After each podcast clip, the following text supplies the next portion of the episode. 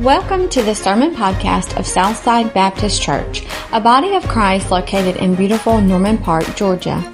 We are so glad you chose to listen in today. It's our prayer you would find the message of Jesus Christ compelling and uplifting, and that your life would be changing continually from hearing the Word of God. If you would like more information about our church or would like more digital content, please feel free to check us out on the web at southsidenp.org. And now for today's message.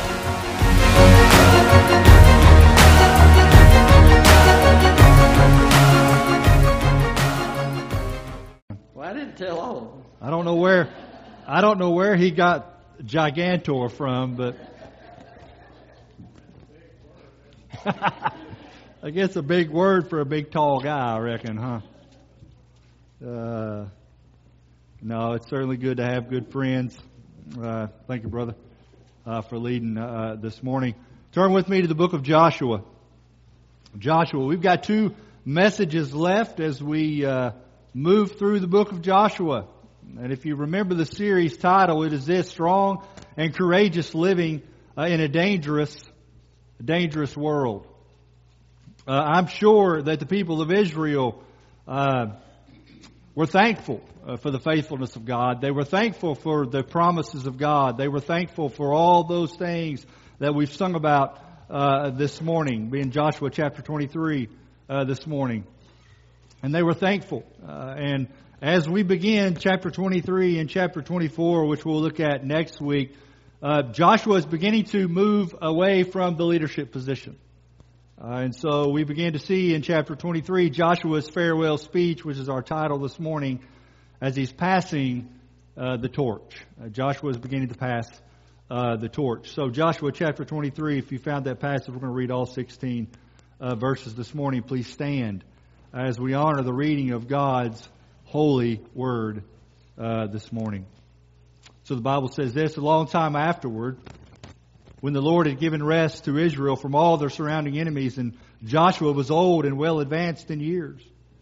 Joshua summoned all Israel, its elders and heads, its judges, its officers, and said to them, I am now old and well advanced in years, and you have seen all that the Lord your God has done to all these nations for your sake. For it is the Lord your God who has fought for you. Behold, I have allotted to you as an inheritance for your tribes those nations that remain along with all the nations that I have already cut off from the Jordan to the great sea in the west. The Lord your God will push them back before you and drive them out of your sight, and you shall possess their land, just as the Lord your God promised you. Therefore, be very strong to keep and do all that is written in the book of the law of Moses, turning aside from it neither to the right hand nor to the left, that you may not mix with these nations remaining among you uh, or make mention of their names, of the names of their gods, or swear by them, or serve them, or bow down to them. But you shall cling to the Lord your God, just as you have done to this day. For the Lord has driven out before you great and strong nations. And as for you, no man has been able to stand before you to this day. One man of you puts to flight a thousand, since it is the Lord your God who fights for you, just as he promised. Verse 11 Be very careful, therefore, to love the Lord your God. For if you turn back and cling to the remnant of these nations remaining among you, and make marriages with them, so that they associate with them and they with you, know for certain that the Lord your God will no longer drive out these nations before you, but they shall be a snare and a trap for you, a whip on your sides and thorns in your eyes until you perish from off this good ground that the Lord your God has given you.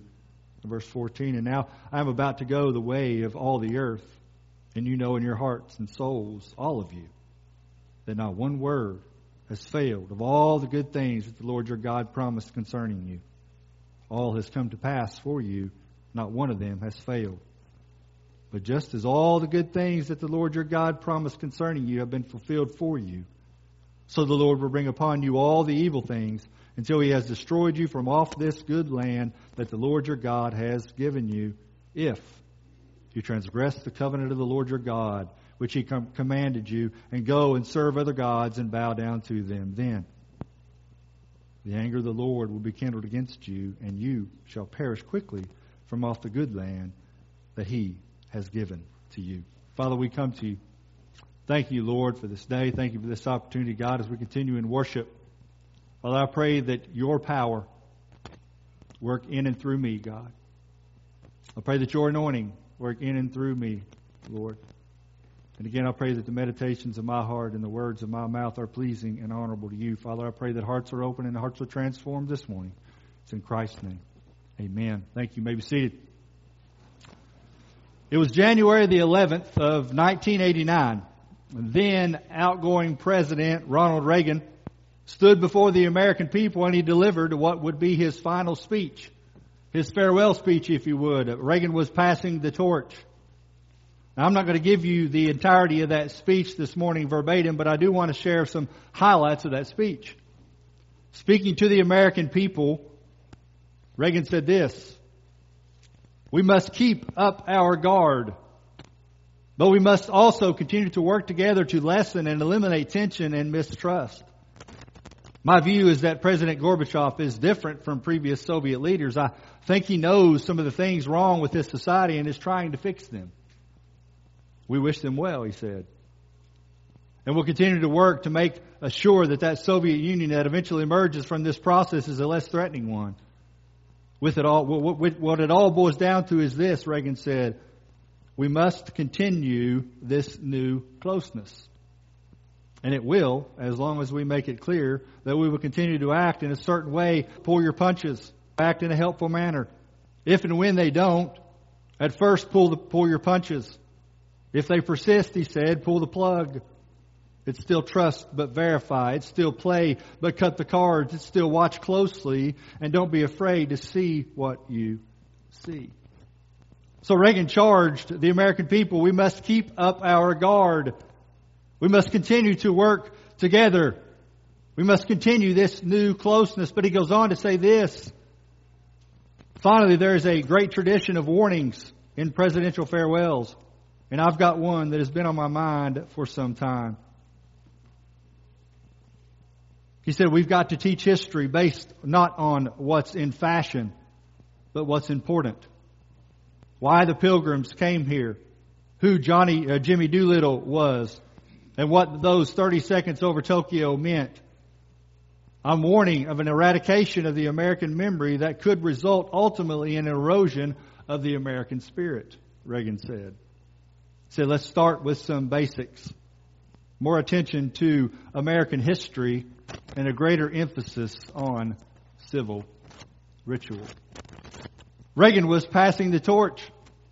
And he took advantage of his platform as the outgoing president of the United States to charge the American people to give them the charge to, to move forward and to move on, to keep up the good work, continue to work together, but he also warned them. He also warned them. He gave them a warning. He gave us a warning, those of us who were alive at 1989. He gave us a warning.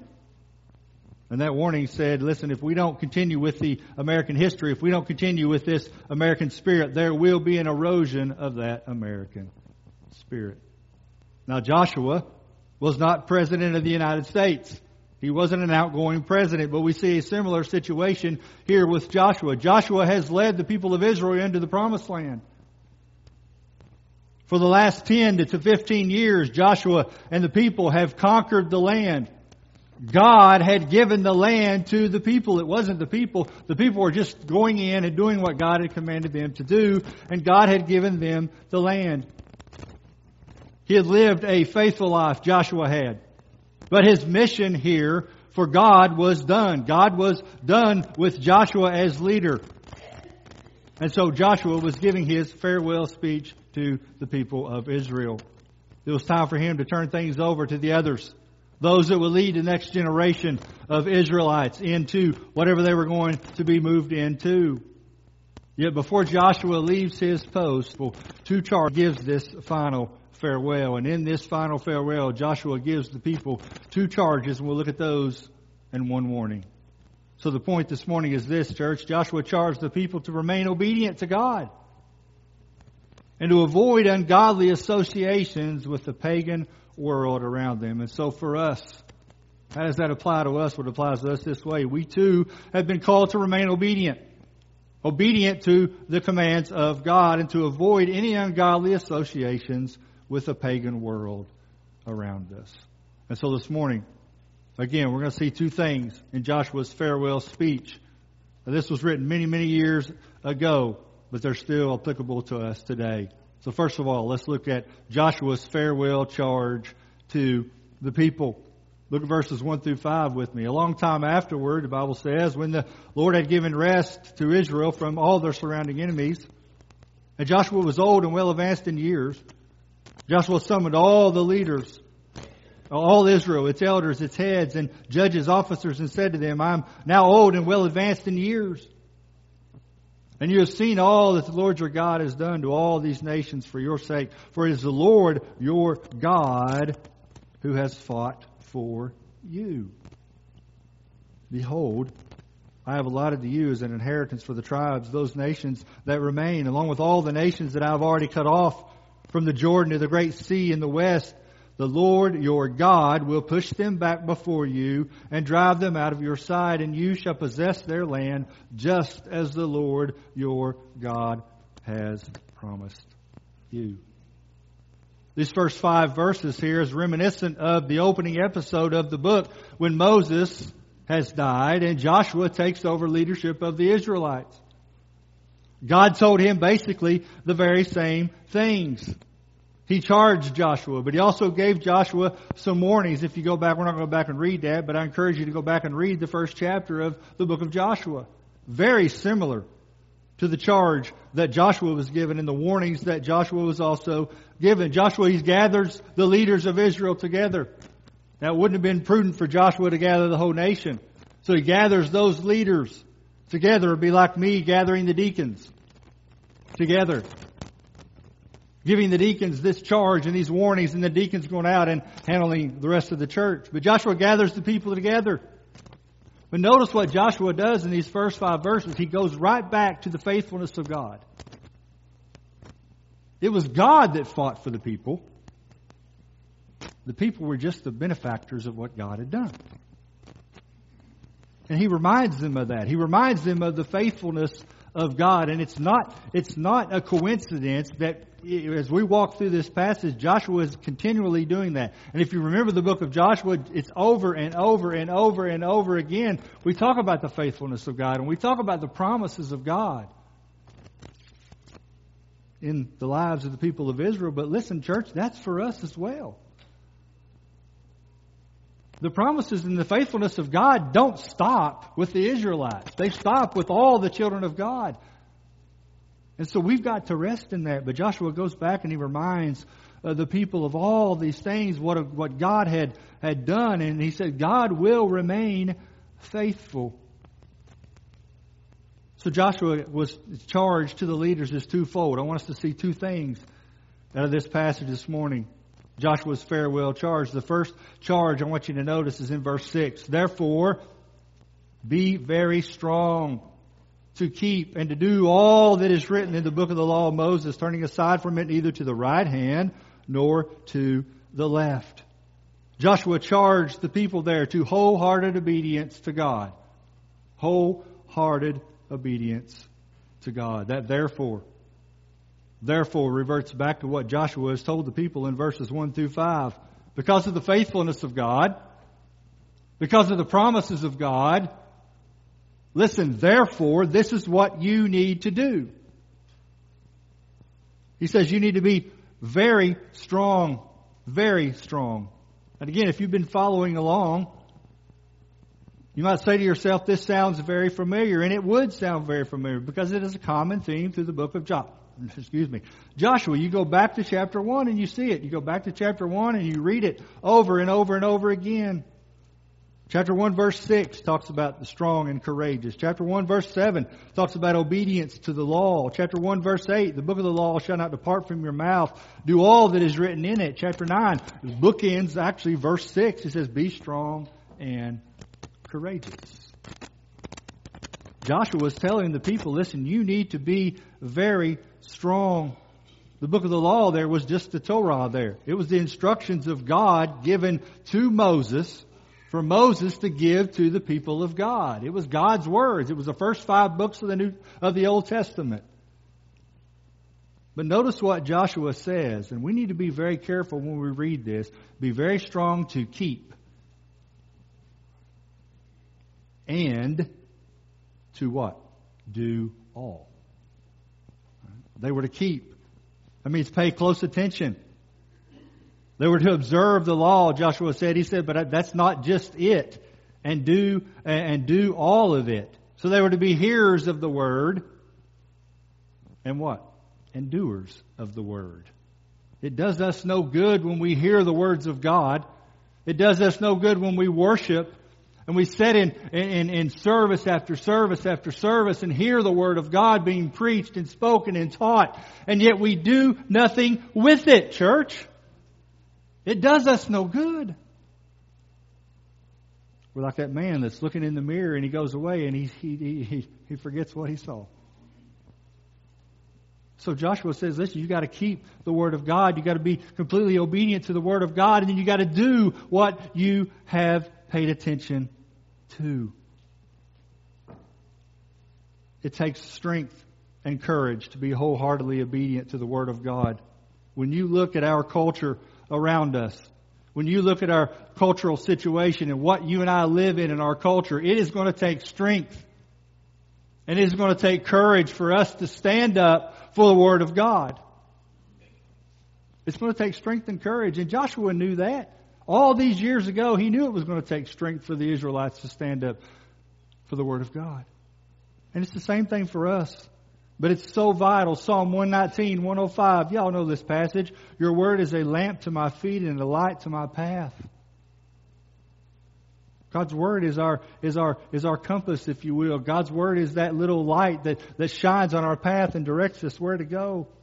Matthew chapter 7 verses 13 and 14, Jesus said this, enter by the narrow gate, for the gate is wide and the way is easy that leads to destruction and those who enter by it are many. For the gate is narrow and the way is hard that leads to life and those who find it are few. It's going to take strength and courage why? Because the way is narrow. It's difficult. It's hard to follow the will of God and to follow the ways of God. That's why Joshua says, listen, don't turn from it from the right hand or to the left. Because the eternal reward, church, the eternal reward is for those of us who find it, those of us who walk that narrow path, those of us who don't turn from the left or to the right.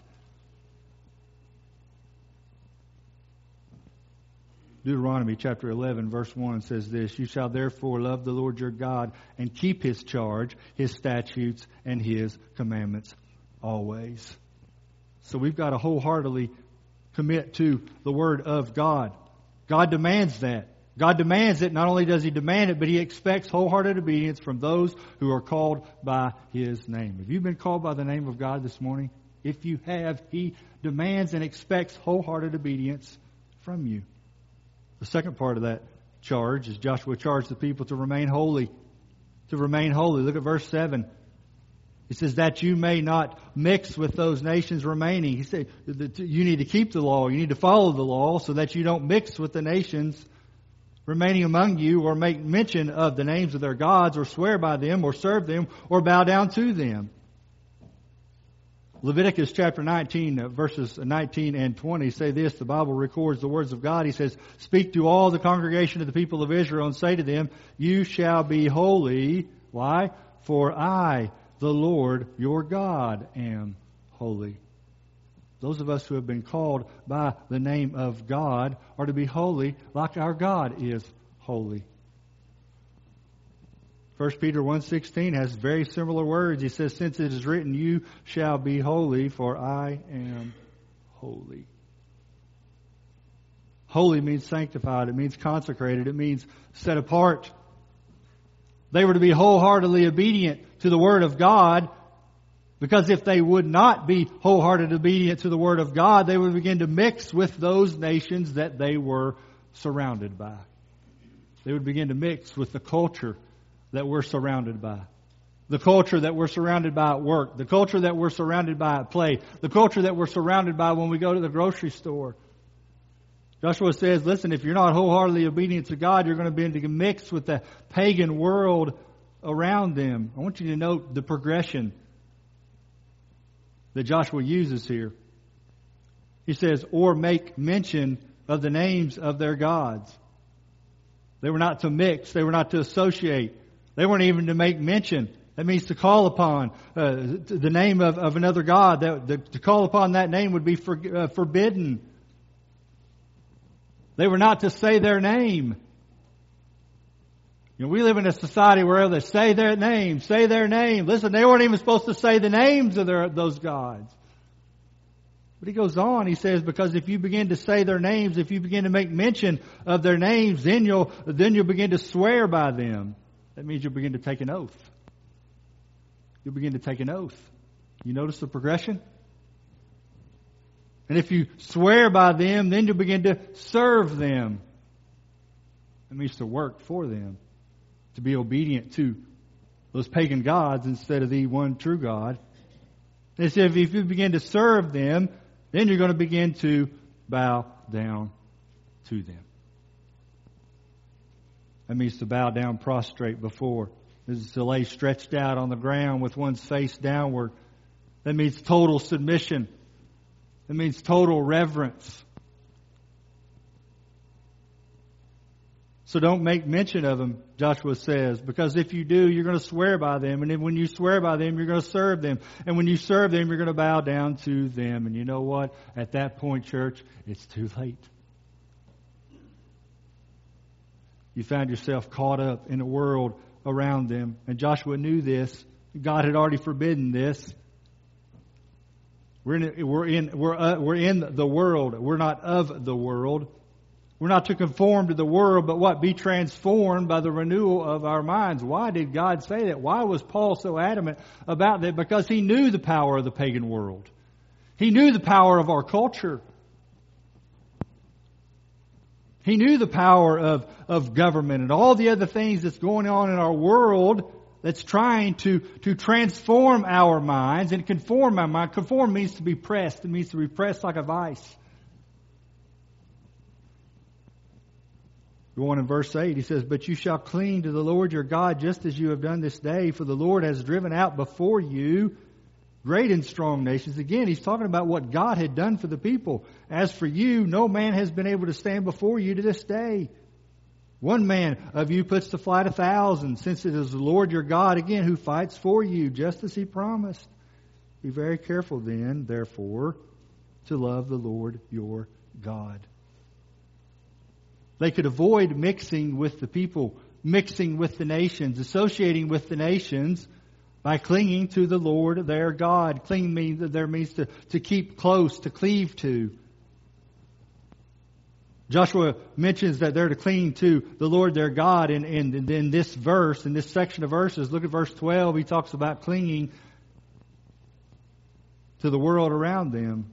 So you're either going to cling to God or you're cling to the world around them. I've told you before, there is no in between. We can't cling to God today and say, you know what, I'm going to cling to God today, but tomorrow I'm going to cling to the world. You cannot do that. We can't. That's, that's, the Bible calls that being double-minded. We're not going to be, we can't do that. That word cling there. Think about a balloon. Think about a balloon and you take that balloon and you rub it on the carpet. A lot of static is developed on that balloon, right? You put it up to somebody's hair, what happens? The hair clings to the balloon. That's how we're supposed to cling to God, like static electricity in a balloon. Cling to Him and don't let go to, of God because when you take the balloon away, what happens? The hair falls right down. So we're to cling to God, but also to love the Lord your God as well. So we're to cling to God. That's how they're to avoid, but it goes right back to that wholehearted obedience. And we're to love the Lord as well. Because he gives us the results of being an unholy people and the results of, of clinging to those uh, nations that were surrounding the people of Israel. Verse 12, he says, If you turn back and cling to the remnant, if you cling to the remnant like that, that hair clings to that static balloon, and make marriages with them so that you associate with them and they with you, Verse 13, know for certain that the Lord your God will no longer drive these nations out before you. But they shall be a snare and a trap for you, a whip on your sides and thorns in your eyes, until you perish off of this good land that the Lord your God has given you. And God has already prohibited they're not to intermarry with the pagan nations that were around him. You see that in Deuteronomy chapter 7, verses 3 through 4. They were not to intermarry with those pagan nations around them because God knew God knew that if they did, they would begin to make mention of those pagan gods. And if they began to make mention of those pagan gods, then they would begin to swear by those pagan gods. And if they began to swear by those pagan gods, then they would serve those pagan gods, and finally they would begin to bow down to those pagan gods. God knew what he was doing. God knows what he's doing. Paul talks about that in, in his book to the Corinthians. Don't be unequally yoked. Okay? That means don't marry an unbeliever. Don't be in a relationship with an unbeliever.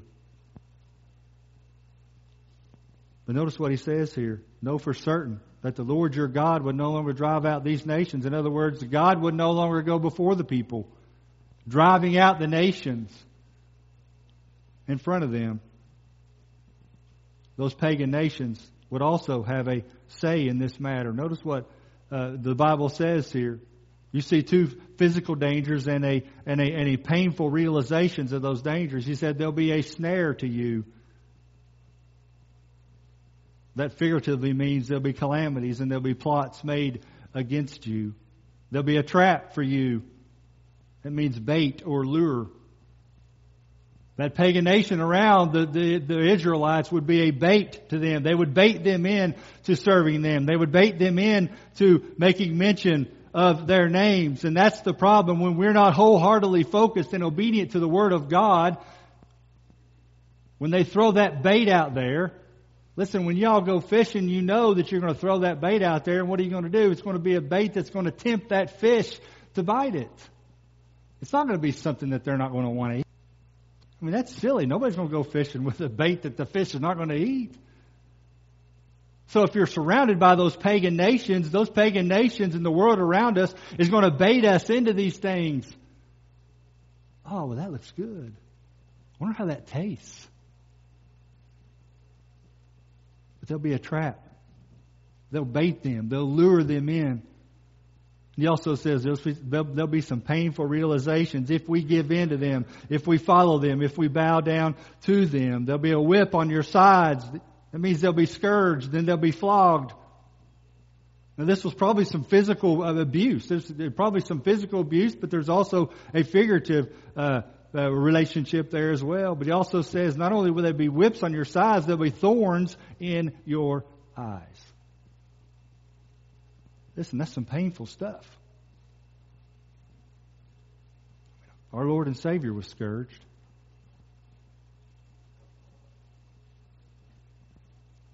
He felt the same things from that pagan nation that the Israelites would feel from this pagan nation. Yet the Israelites would deserve it because they weren't wholeheartedly obedient to God.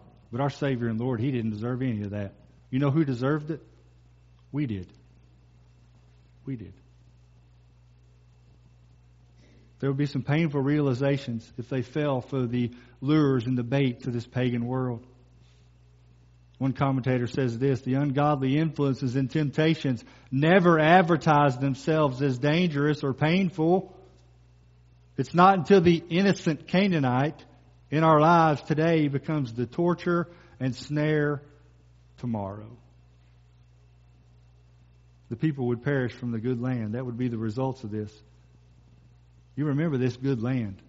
This was some good land. fruit as big as basketballs. Land that was good for and fertile soil, good for crops and all those other things, and they would perish. They would perish from the land that they had just worked so hard to inherit. But that speaks to the seriousness that God takes for His word and the obedience of His children. There are serious consequences when you and I decide to mix with the pagan and culture world around us. You look at church after church after church after church who has decided, you know what? We love the world around us more than we love the Lord.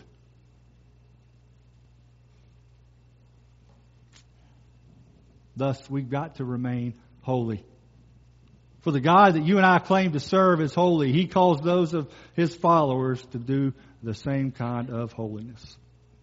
But along with the charges that Joshua gives, he also gives a warning that's clearly articulated in the final verses of this passage.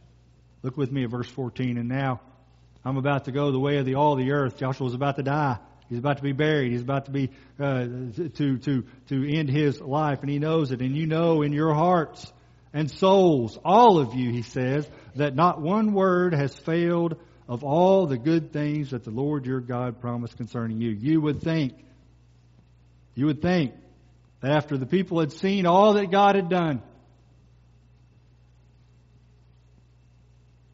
that they would be obedient to Him, that they would heed the warnings that had been given. All has come to pass, he says, not one of them has failed. He specifically mentions there all good things.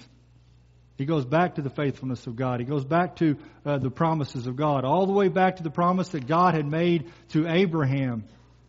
Think about this 400 year, plus years of captivity, 40 plus years in the wilderness, 10 to 15 years of conquest in the land, Food and water God had provided. Protection God had provided. Victory after victory after victory God had provided for the people of Israel.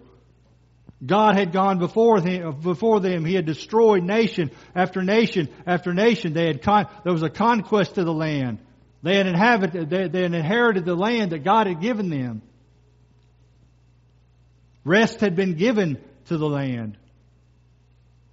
And not only that, God continued to promise that, listen, I will continue to go before you.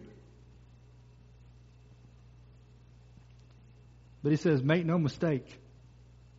All these good things can come to an end quickly. Look at verse 15. He says, But just as all the good things that the Lord your God promised, the Lord will be for you, so the Lord will bring upon you all the evil things until he has destroyed you from off this good land that the Lord your God has given you. The Lord giveth, the Lord can take away. just as the Lord was faithful to give all these good things to the people of Israel, Joshua warns them, listen, Josh, God can do the very same thing. Take all the good away and bring all the evil upon you. We see this back in Leviticus. You go back to Leviticus chapter 26 and Deuteronomy chapter 28, you see the blessings for those obedient and the curses for those who were disobedient. And so the Israelites, they understood this. They knew this. This was nothing new for them. Verse 16 If you transgress the covenant of the Lord your God, so if you're not wholeheartedly obedient to the Lord your God, which he commanded you, and you go and you serve other gods and bow down to them, then, is one of those conditional statements, if then statements, the anger of the Lord will be kindled against you. And you shall perish quickly from off the good land that he has given to you. So if you transgress the covenant of God, if you are disobedient to the words of God, if you go and serve other gods and bow down to them, if you are not a holy people, if you do not separate yourself from the pagan world around us, around you and around us, then God will become angry and people will perish. That means they will disappear. But he says quickly they'll disappear. It means hastily. Means speedily. And we got to pause for a moment and we got to understand that we relate to the covenant of God differently now than they did back then. We relate based on a new and better covenant as Hebrews chapter 8 verses 6 and 7 says. This new and this better covenant is found in Jesus Christ. Christ has redeemed us from the curse of the law. Paul talks about that in Galatians chapter 3. The very curse the people would be judged by for their disobedience to God. The law was what the people would be judged by because they didn't follow the law, the book of the law, remember? The, the Torah, the, the first five books of the Old Testament. But for us in Christ, we no longer experience the curses as the Israelites did. But that does, doesn't mean that we're not going to be corrected by God. That doesn't mean that we're not going to be disciplined by God. In fact, Hebrews chapter 12 says this, it is for discipline that you have, been, have to endure. God is treating you as sons. For what son is there whom his father does not discipline? So our disobedience, our not wholeheartedly being obedient to the Word of God, our, whole, our unholiness, if you will, our giving in to this pagan world around us, God is going to discipline us. He's going to discipline His children, and we deserve that discipline. The Israelites, they failed to heed the warning of Joshua. Just two chapters over, when you begin the book of Judges, it is very obvious that the Israelites failed to heed the warnings of God. The book of Judges is a, you see this pattern. The people abandon the Lord. God punishes them by raising up a foreign power to oppress them. The people cry out to God for deliverance. God sends the deliverer or the judge. It's a repeat. It's like putting your record on repeat. And ultimately, this is fulfilled in 2 Kings chapter 24 and verse and chapter 25 because God removed the people from the land in the Babylonian exile. They were taken from the promised land to Babylon. Took years for that to happen, but God fulfilled his promise. Just like God is going to fulfill his promise, it's going to take years. We don't know when he's coming back. But I'll tell you this, he's coming back. Nobody knows when that is, but I encourage you to be ready for his return. Romans 1, chapter, uh, chapter 1, verse 18, Paul writes this, For the wrath of God is revealed from heaven against all ungodliness and unrighteousness of men, who by their unrighteousness suppress the truth. You have been warned. We have been warned. The Israelites were warned, and we saw what happened to them. If we want to avoid the anger of God, if we want to avoid the wrath of an almighty God, we need to be obedient. We need to be a holy people, set apart from the world around us. When people see a Christian, they need to say, man, that individual is different. They don't look like the world. They don't do the same things the world does. They don't say the same things the world does.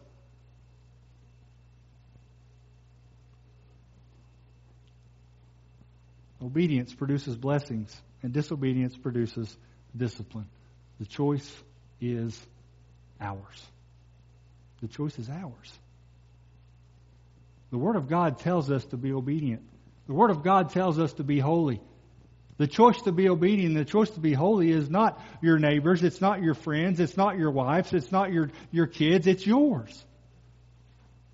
And then when you choose to be obedient, when you choose to be holy, what happens to everybody around you? They notice. But more importantly, God notices. And God blesses. God blesses. Does that mean that there won't be pain? And does that mean there won't be suffering? Does that mean there won't be trials and persecutions and tribulations? No, that's not what that means because the Bible tells us we'll have those things as well. In fact, when you begin to become holy, when you begin to become uh, wholeheartedly obedient to God, you know what happens? The devil doesn't like that. And so he begins to pound on you a little bit more and a little bit more and a little bit more. But you need to be encouraged and be obedient regardless. So this morning I've tried, as Joshua did, to pass the torch from God's Word in order to, to each of you this morning. We've all been charged. We've all been charged to be wholeheartedly obedient. We've all been charged to be holy, to be set apart from the world around us. So I wonder this morning, are you serving the one true God? Are you serving the God of this world? Are you ser- serving the, the satanic system that surrounds each and every one of us? If you're here this morning and you're a non-Christian, you haven't put your faith and trust in Jesus Christ. Listen, you are serving a world, a pagan world, the world around you. You're serving the satanic system that each and uh, every one of us live in. But there's hope. There's hope for you. You just need to repent of your sins, cry out to God. Listen there, Lord, I can't do anything about my sins. Turn from that world that pagan world around us and turn to God, putting your faith and trust in Jesus Christ as Savior and Lord, and you will be saved. But I'll tell you this if you serve the God of this world, you have been warned. You've been warned. If you're a Christian here this morning, I don't know, maybe your, your obedience is not that wholehearted obedience. Maybe you're not as holy as you, you, you think you are or you want to be. Listen, your salvation is secure. But God demands wholehearted obedience from His children. He demands holiness from His children. So I pray that each and every one of us who do have faith and trust in Christ, that we give God what He demands and give God what He expects and give God what He deserves everything that we can give Him. Everything that we can give Him. Let's pray.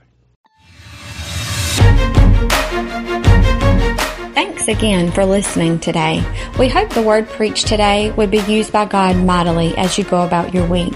Again, if you would like more information about our church or would like more digital content, please feel free to check us out on the web at southsidenp.org. Have a blessed day and may God grant you grace this week to grow more into the likeness of Jesus.